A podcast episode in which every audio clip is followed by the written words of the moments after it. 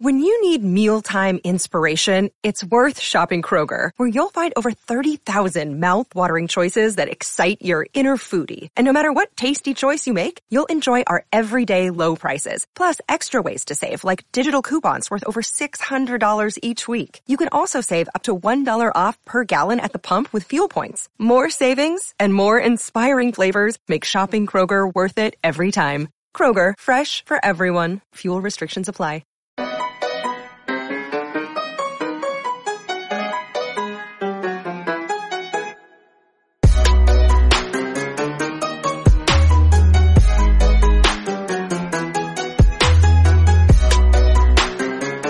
Poke the Bear episode 82. The old Trent Frederick. The, the, the Trent Frederick beating that bag out of Brandon Tanev episode. Uh, I am Evan Marinofsky. That is Connor Ryan. Connor, what is up? Evan, I'm okay. How are you doing? Okay. Only okay. What's the, It's, it's a slow news day, so we're really going to be yeah. you know, scrapping the bottom of the barrel here to get you guys some content for tonight's uh, episode. So just okay. just okay. Yeah, there's not not a lot to talk about today. And what's funny is all these things came out mid game and like a second in the second period. Um, I was actually doing work for NCAA.com. Actually, I was in charge. They put me in charge for the night, which is bananas. And I was just kind of z- look at taking a look at Twitter during the game, taking a little break, and I saw the Rask news, and I said, "Oh boy, mid game." Not great. Mid game. Yeah, that is a quite the time for that news to drop. Now, granted, it was reported by Fluto Shinzawa at the Athletic. It's not like he's like, "Oh, I'm going to wait till the end of the game." I'm just going to wait. but, um, uh, you know, so we'll jump right into it because this was going to take up the first uh, portion of today's show. I'm not shocked by it, and I'll tell you why I'm not shocked by it. The reason I'm not shocked by it is because it felt like when he, when Swayman got called up to back to Boston when they were out west, didn't you have that feeling like mm, Something's a little off. something's off here? Is that the same feeling you got? Yeah, more or less. Not that yeah, I thought you know retirement was going to be at the top of the list, but it's not something where even if it's just a nagging thing where you or you're shaking the rust off. You know, I still thought going into this what we talked about on Bruins beat about our predictions that you know that Swing was going to get maybe five starts over this next kind of stretch here, and You end know, up being right. kind of- he will probably get five starts, right? So, but did not expect it to be again like a, a red flag in terms of retirement, but definitely something that's worth monitoring because something that did seem off even when Swain first got called up. Yeah, and that was the thing. And I think, uh, you know, again, he's not spoken. The Bruins haven't said much about this yet. Cassidy kind of said he'll leave that up to Rask. Um, but in his, from, from Rask's perspective, you have to think he's 34. He was probably playing against, uh, in the game against the Ducks or the Jets. And afterwards, he sort of started to feel that pain. And he was like, you know what? Maybe this isn't as good. Because remember, after the Philly game, it was, I feel great. You know, I, I felt great out there. I think this was more of a, I tweet something. I don't feel great. Why am I doing this? I was retired. What what is the point to this? And we'll get later. We'll get in later to why this wasn't the worst move by the Bruins. Mhm. Um, but with Rask probably retired, I don't see him coming back from this if this is true, which I believe it is. Um, comes down to what's his legacy here, and that's a weird question because Interesting question. it's an interesting question because the stats are very, very, very. He was this elite goalie who um, really was one of the main reasons why the Bruins have been a consistent force since 2013. I mean, I, I and in 2010 even like again like the and and I think you know the the body of work is terrific and incredible. Um, he was elite. Uh, Jay Fresh tweeted the thing out today about how in the past since 07 he's like second in um, goals saved above average if that was the stat. Yeah, I think stat right? only I think only Carey Price was ahead of him. So Carey Price only one ahead of him. And so there's that aspect of it. But then there's this aspect of a lot of Bruins fans look at it and say, well, he's a quitter.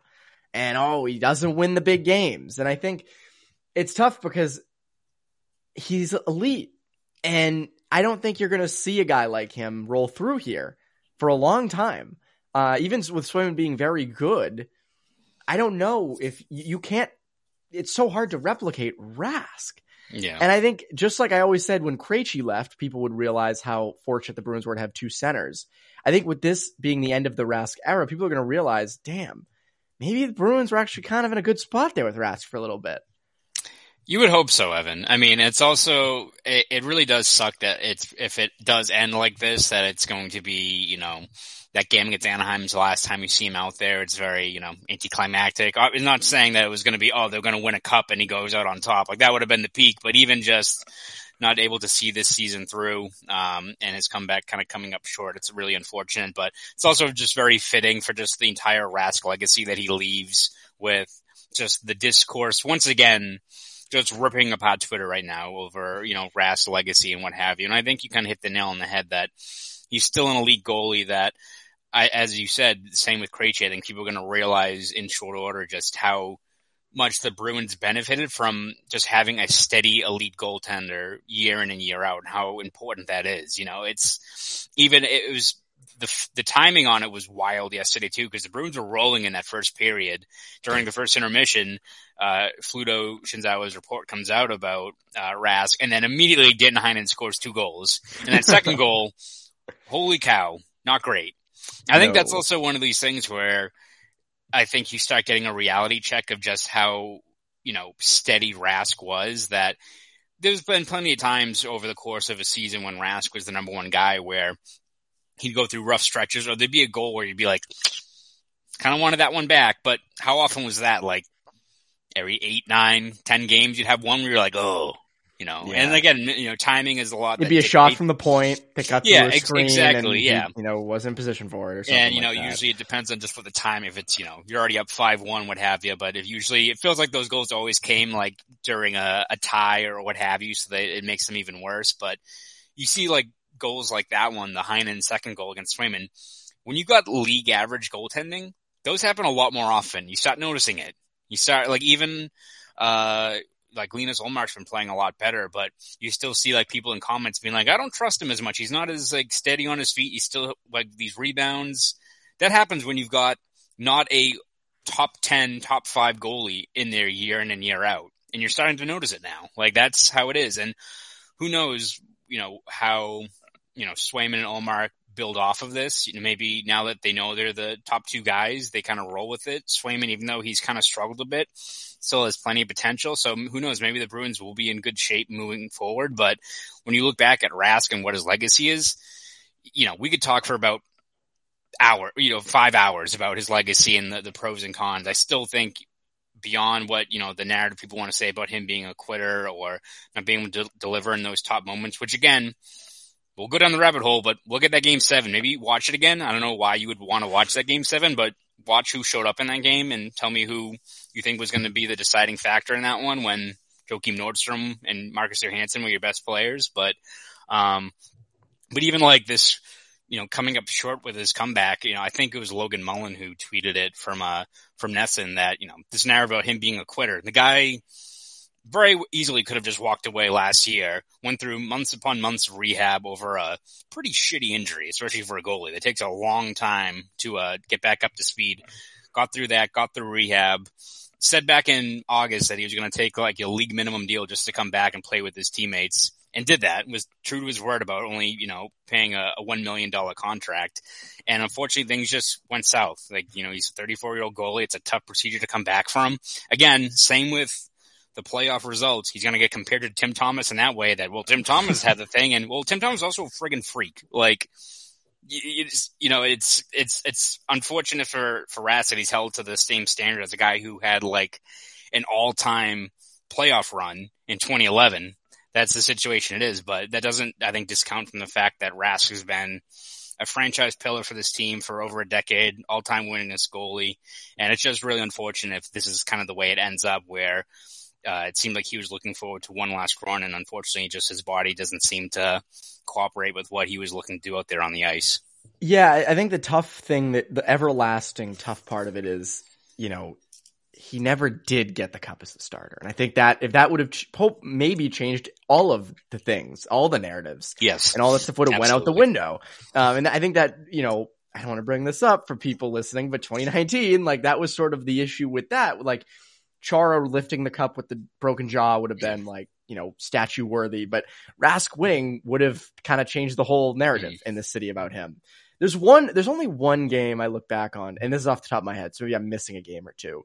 There's only one big game that I look back at Rask and go, would have liked some more saves there.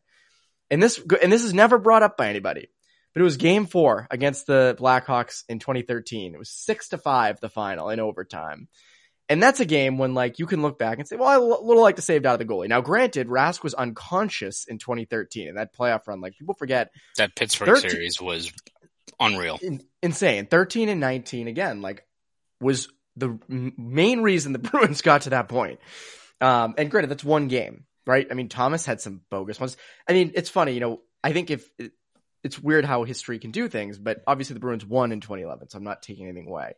But if they lost 2011, right? Mm-hmm. You look back at that Stanley Cup final, look back at game two, right? Chara obviously yep. in overtime was terrible, but what was Tim Thomas doing in the net? Mm-hmm. Like there are little things like that.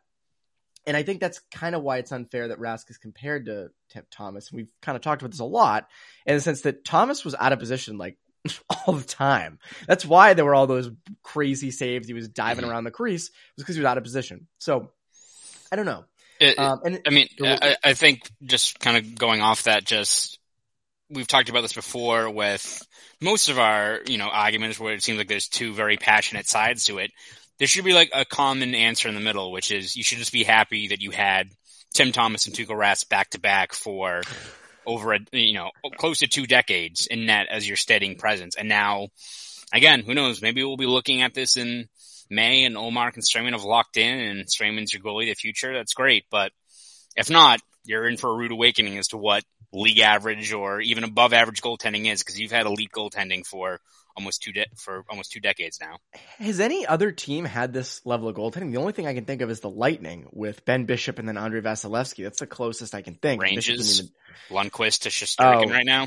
Yeah, that's true. That is true. Uh, Which, again, but I mean, does more... not happen. Does not happen often though. No, and that's the thing. And I mean, like with two goalies, where you get two back to back, like legit yeah. starters. And Thomas kind of just came out of the like that was totally out of left yes. field.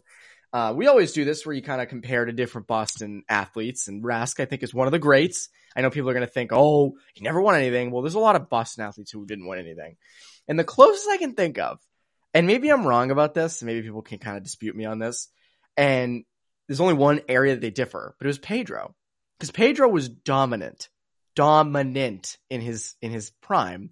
Mm-hmm. Had the you know 2013 Grady Little leaves him in, and then 2000. what did I say? Did I say 2003? Did I say 2014? Did you? I don't even know. I said a different year than it was, but 2003. You know, Grady Little doesn't take him out, and then in 2004 he you know has the rough outing against the Yankees, but ends up they end up winning. Mm-hmm. Um, and you have that whole thing. But he seemed like someone who I guess they could be comparable. They were elite. They couldn't win for a little while. Mm-hmm. Um, and again, Rask was on the doorstep uh, numerous times, or at least twice. So um, weird legacy. Do you have any guys that you would compare him to? Uh, in in I mean, there's been plenty of guys over the years that have been fantastic that haven't didn't win. I mean, he's not the tier of Ted Williams, but Ted Williams didn't win shit.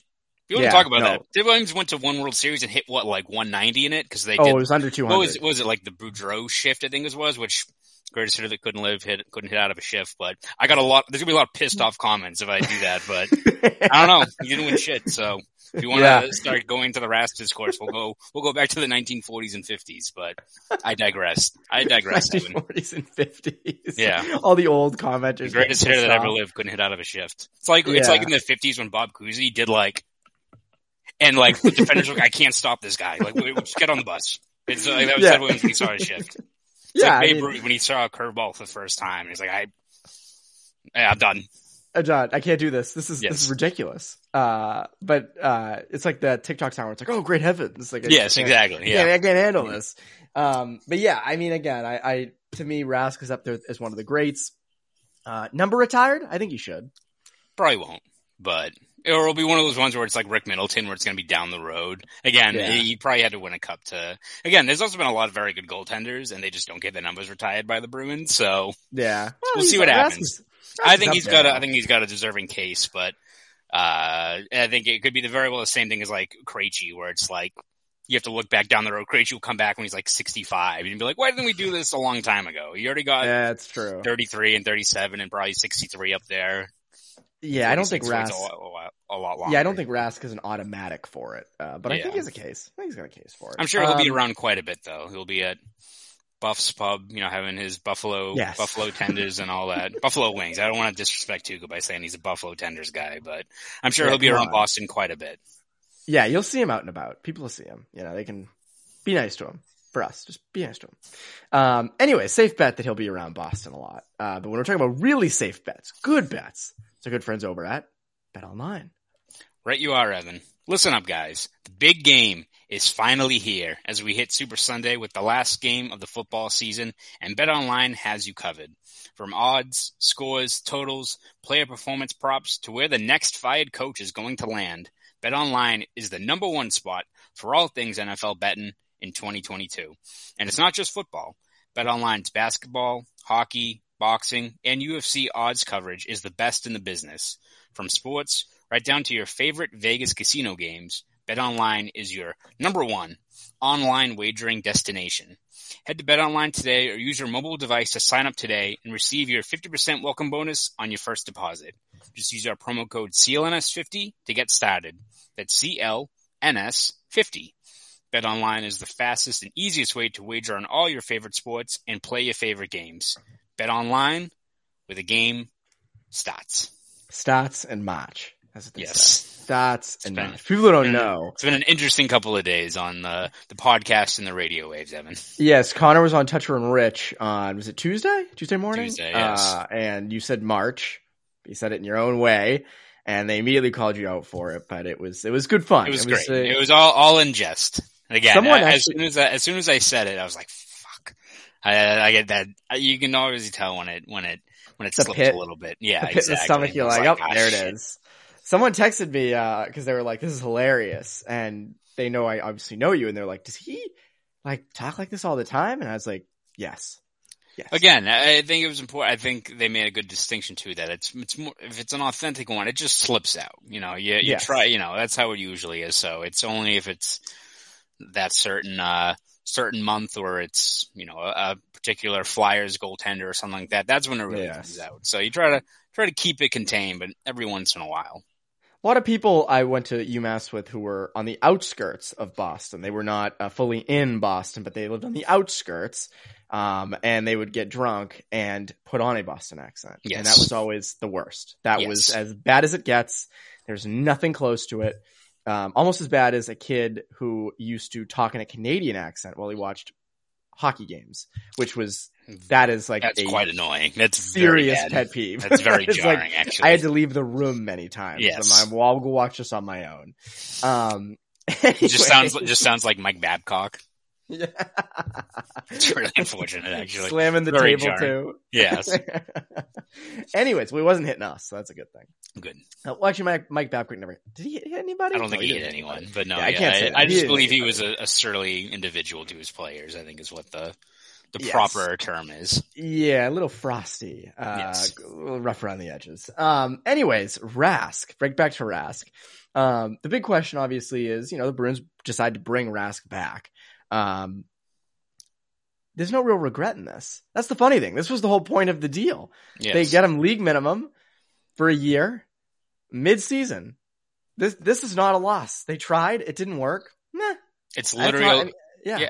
it's literally a low risk, high reward situation that didn't pan out. Like again, it's a tough hit for the Bruins because I I do think they were going into this thinking that a healthy locked in Rask is the way to realize the true ceiling of this team. So it's definitely a step back because now you're handing the keys to Ullmark and and Swayman, two guys who have not played in a play, who haven't started a playoff game. That is, so there's a lot of uncertainty there. But from the Bruins' perspective, if you bring back Rask for that cheap, and the only situation that if you looked at one guy who maybe didn't benefit from it, it's from Swayman. But we had this conversation. Like I even saw it like yesterday after Swayman didn't play that well, where it's like, well, he got sent down. You don't think that hurt his confidence? Like such a weak ass, like lame ass argument like there that Swayman gets sent down uh for what I think was it five games and all of a sudden his confidence is shot to shit. Like again, Suddenly talked- can't stop the puck. we, we've talked about this before of how few even premier legit goalies, when they come up through the ranks, have a linear path to the NHL. It's not the case. Usually you're up and down, up and down. You're fighting for minutes. Uh, you know, they, you have to fight for a backup spot somewhere along the line. Like if we've, I feel like I'm just repeating myself, but if Swayman's path to the NHL now is starting 10 games as a true rookie last year, starting opening night this year, and spending all of five games down in Providence, I think he's going to be okay. And if it did, then there's a bigger issue there than being sent down to Providence. Like I think he's going to be fine. So like that was the only person who maybe didn't benefit from Rask coming back. But even if Rask stayed healthy, and the you know worst thing is that Swayman spends an extra two months down in Providence getting steady number one reps, and he's good to go next year. Sound like a pretty good idea, pretty good plan. So as complicated and as jarbled as people make out the the goalie situation is, or the Bruins walking that kind of tightrope, they make this move ten times out of ten again. If you know with what the the risk was, which wasn't a whole lot, especially if yeah. Rask was going to be healthy and at that cost. I mean, again, if they got if if it was something like three million or three and a half or four, then like that you can get into that. Like, what's the you know this you knew this could have happened, but it's for league. Like, what what's the loss in this? I mean, you know, again, I I don't I don't see the the the horribleness of this. Um, it's fine. Like as, as you said, low risk, high reward, and it was tiny risk, and it didn't work out. So be it. Speaking of things that didn't work out, uh, the Montreal Canadiens have reportedly just fired head coach uh, Dominique Ducharme. So yes. uh, there goes that. That season, yeah, that season continues to get better and better for them. Yes. Uh, that that's terrific. Speaking of news that we're waiting on, uh, and this will probably be already like I think this podcast will be out, uh, and they will have already announced the suspension. They have not announced it yet, uh, but Brad Marchand was offered an in person hearing, which is like bad, right? I mean, that's like okay. I guess that's like if, if you if you are uh, if you get in trouble at school as a kid and you have to either go to the principal's office or you get like you meet with like the superintendent and your parents. That's like yeah, I guess if the when parents the, when, when the parents get called, then you are yes, you like you're mega fucked. Yeah, you are in a real situation. So as people as people don't know, Marchand uh, punched Jarry in the face, and then uh, the ref was holding him back, and he stuck his stick right in his chest. Um, right at the end of the game, right as the in garbage right, time garbage time. Garbage happens. Damn it. Uh, happen again. whoops. Yeah. Anyways, uh, that it feels like this is going to be over five games, right? I think so. And I mean, it's not a guarantee that you're going to get five plus games of an in-person hearing, but put two and two together, right? I mean, it's just a situation where the Bruins are already, we're going to get into what another guy who's going to probably be out for the next little while for the Bruins, which at that point, Marchand was fully cognizant of the fact that, you know, Patrice Bergeron exited that game.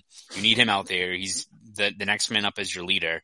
And to put yourself in that spot when the game was already decided off of a play that you know the, the league's ready and willing to drop the hammer on you, considering his rap sheet, like you gotta be better in that situation. I don't care if, you know, you saw some people say that Jarry. I think, uh, he, I think he speared like Coyle like right before that. And obviously yeah. him and, him and Marchand were going back and forth a little bit. Marchand denied Jarry from flipping that puck into the stands, which was funny. But um, regardless of all those things, you still can't put yourself in that situation. And people will talk about the fact that you know Marcus Foligno, I think, need Adam Lowry in the head yesterday, and he didn't get it in person. Like you can go down the rabbit hole and complain about Department of Player Safety and how it's not. It's you know you spin the wheel to what the judgment's going to be. Again, put two and two together with Marchand with the history he has. He's a repeat offender even before, you know, this, this season where he's already been suspended once off of that Ekman-Larsson slew foot, which we were, I think, pretty surprised about. You're already in the league's crosshairs. So why are you putting yourself in that position where you know the league is going to throw the book at you at any chance you, they get? And you made it awfully easy for them with kind of that outburst against Jarry. Don't you feel like he's at his worst when he's playing like this? like you know he chirps with people like he chirped the Hurricanes on Twitter. They go out and get absolutely killed. Uh, you look at you know he's he's preventing Crosby from getting a stick. Like little things like that are funny and stuff, but feels like he's taking himself off his own game. Yeah, and it again like you know in in Cassie said this after the game like Marchand's a leader on this team. Like if he was if this was 2011 Marchand, like fine, you know you expect it, mm-hmm. but this is the team's MVP. This is the primary scorer. This is the guy on this team and he's probably out the next at least five games. Now, I did see some counterpoints on Twitter. Uh, Bruin Stats tweeted Marchand getting time off during a brutal stretch of games when a playoff spot is already locked up and the Bruins acting like assholes again. As long as Bergeron is okay, this is the best we should be feeling about this team so far. Uh, fuck everyone else. So this kind of goes to that whole. Like, I, like how, I like how it ended on that note too. Yeah, just like you know what, fuck everyone else. Um, but I, I, I, I've been hearing this crowd kind of being like, well, the Bruins aren't tough enough, and this shows. But like, they lost. Like they, they lost the game, and you're right that a playoff spot is probably locked up, but you don't know. Especially, you don't know how long Bergeron's out for.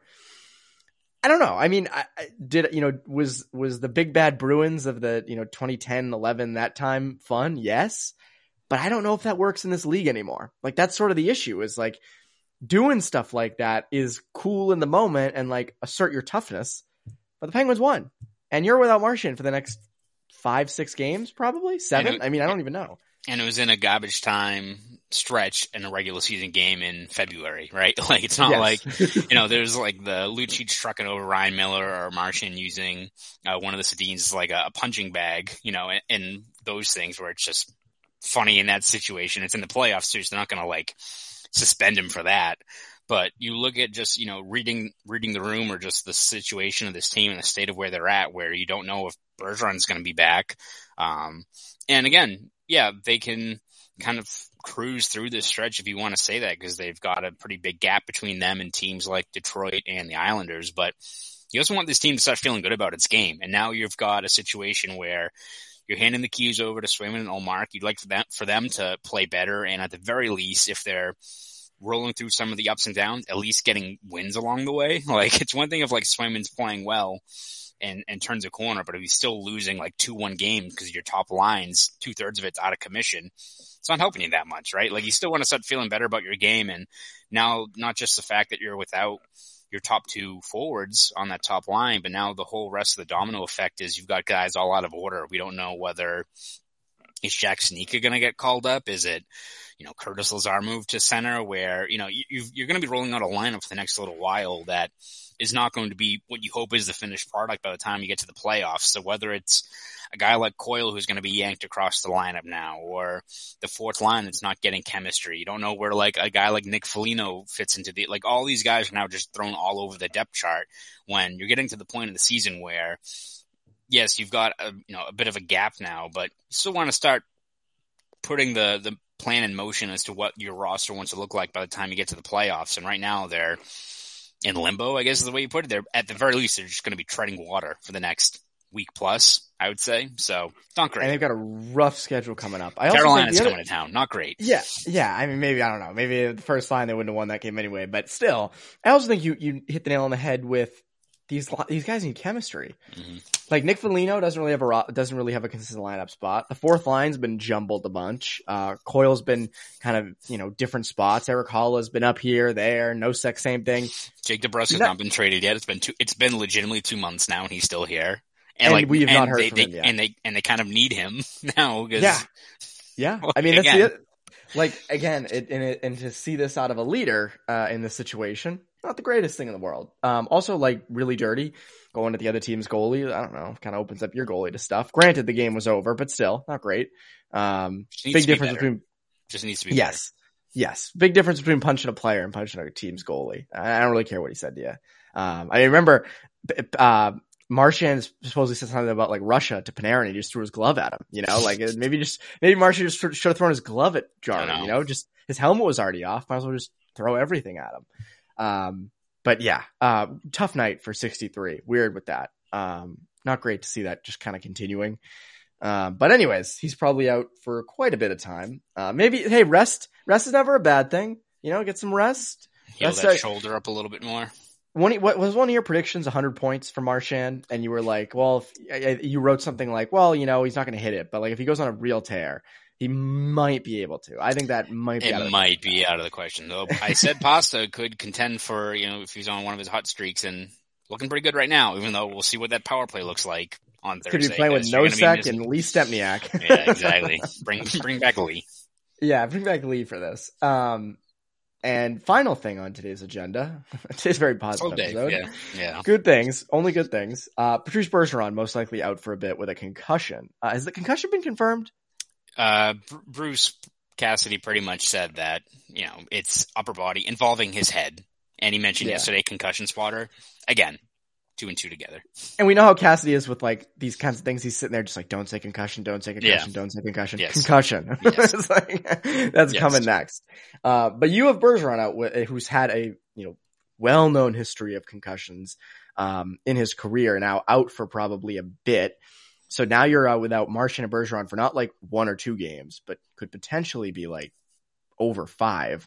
Um, you're gonna have you know first line of Coyle, Pastrnak, and Hall, and then a second line of Haula, DeBrusk, and Craig Smith, and like you got a weird thrown together lineup. Um, but this Bergeron thing, you know, he's up at the end of the year with a contract.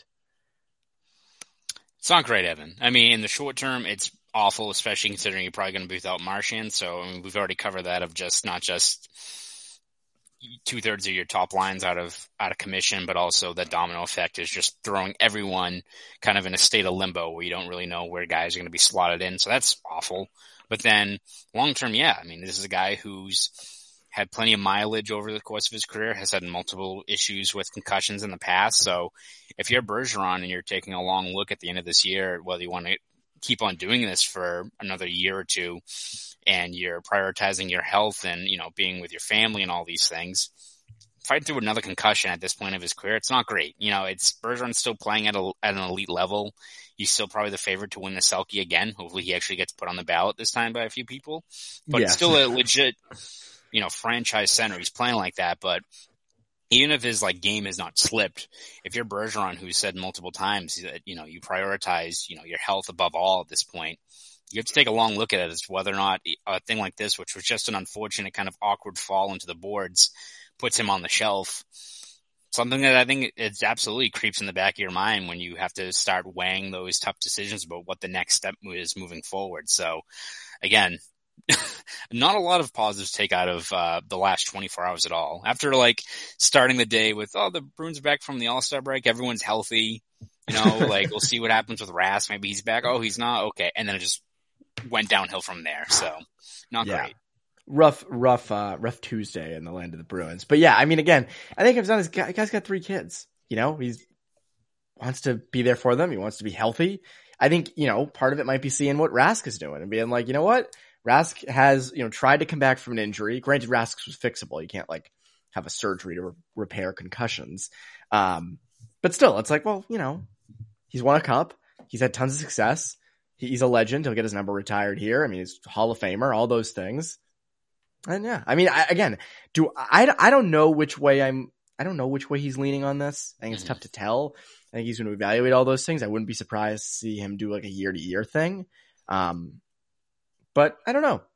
It's a, it's does not a, does not help his help the case in terms of coming back if these issues still keep on sprouting up, which is unfortunate. But and we've, it's a and we've very said real that- issue. and we've said this all year again like they like if he's if he gets injured multiple times this year or at all that's going to hurt his desire to come back as it would for anybody right if you're 30 he was 37 or 36 Thirty six. 37 he's 36 so again like you're at that stage of your career do you really want to keep like throwing yourself out there get putting yourself on the on the line like that? I don't know. And it comes back to this and uh, we didn't really plan on talking about this but we can just kind of hit on it quick because i know it'll leave a lasting impact on the listeners. Um but bergeron gone. Oh no wait a second. Whoa that came out of the mouth way too quickly. It's gonna be clipped Bergeron- like if Bergeron is gone, you also have Rask probably gone. Do you think you might be headed for rebuild? It's a pretty scary premonition of what you saw uh, at the end of that game and what the next few games could look like. So for the Bruins, it's again, I don't know if losing, you know, a setback with Rask in terms of you know that again low risk high reward situation not working out and, and Bergeron missing a few games is all of a sudden going to tilt the you know direction of the team into a rebuild as opposed to a, a retool. Like I still think they're looking at probably acquiring a two C and forging ahead like that, but who knows if all of a sudden Bergeron is out for a really extended stretch or everything else kind of falls apart and all of a sudden a team like the Islanders catch up to them, then maybe you have to weigh that, that hard, you know, the hard truth of maybe where you're at and how multiple things just didn't go your way this year. But they haven't hit that point yet. But in terms of just the optics of it, yeah, it's pretty scary to see, you know, a roster that's not at least anchored by one of Rask or Bergeron in their respective spots on the depth chart. Yep, not great. Not great at all. But what is great is your coverage of Fred Boss's Sports Journal. What can people look forward to over there? well, Evan, uh, it's a lot of news to digest, so uh, we'll have you covered all uh, throughout this week in terms of Rask situation, next steps, Marchand situation, Bergeron situation, all that stuff over at BSJ. So uh, subscribe to BostonSportsJournal.com. Want to follow me on Twitter? You can do that at Conor Ryan underscore ninety three go do all that. That's Conor Ryan. I'm Evan Marinofsky. You, you poke the bear listeners. Have a great rest of your day.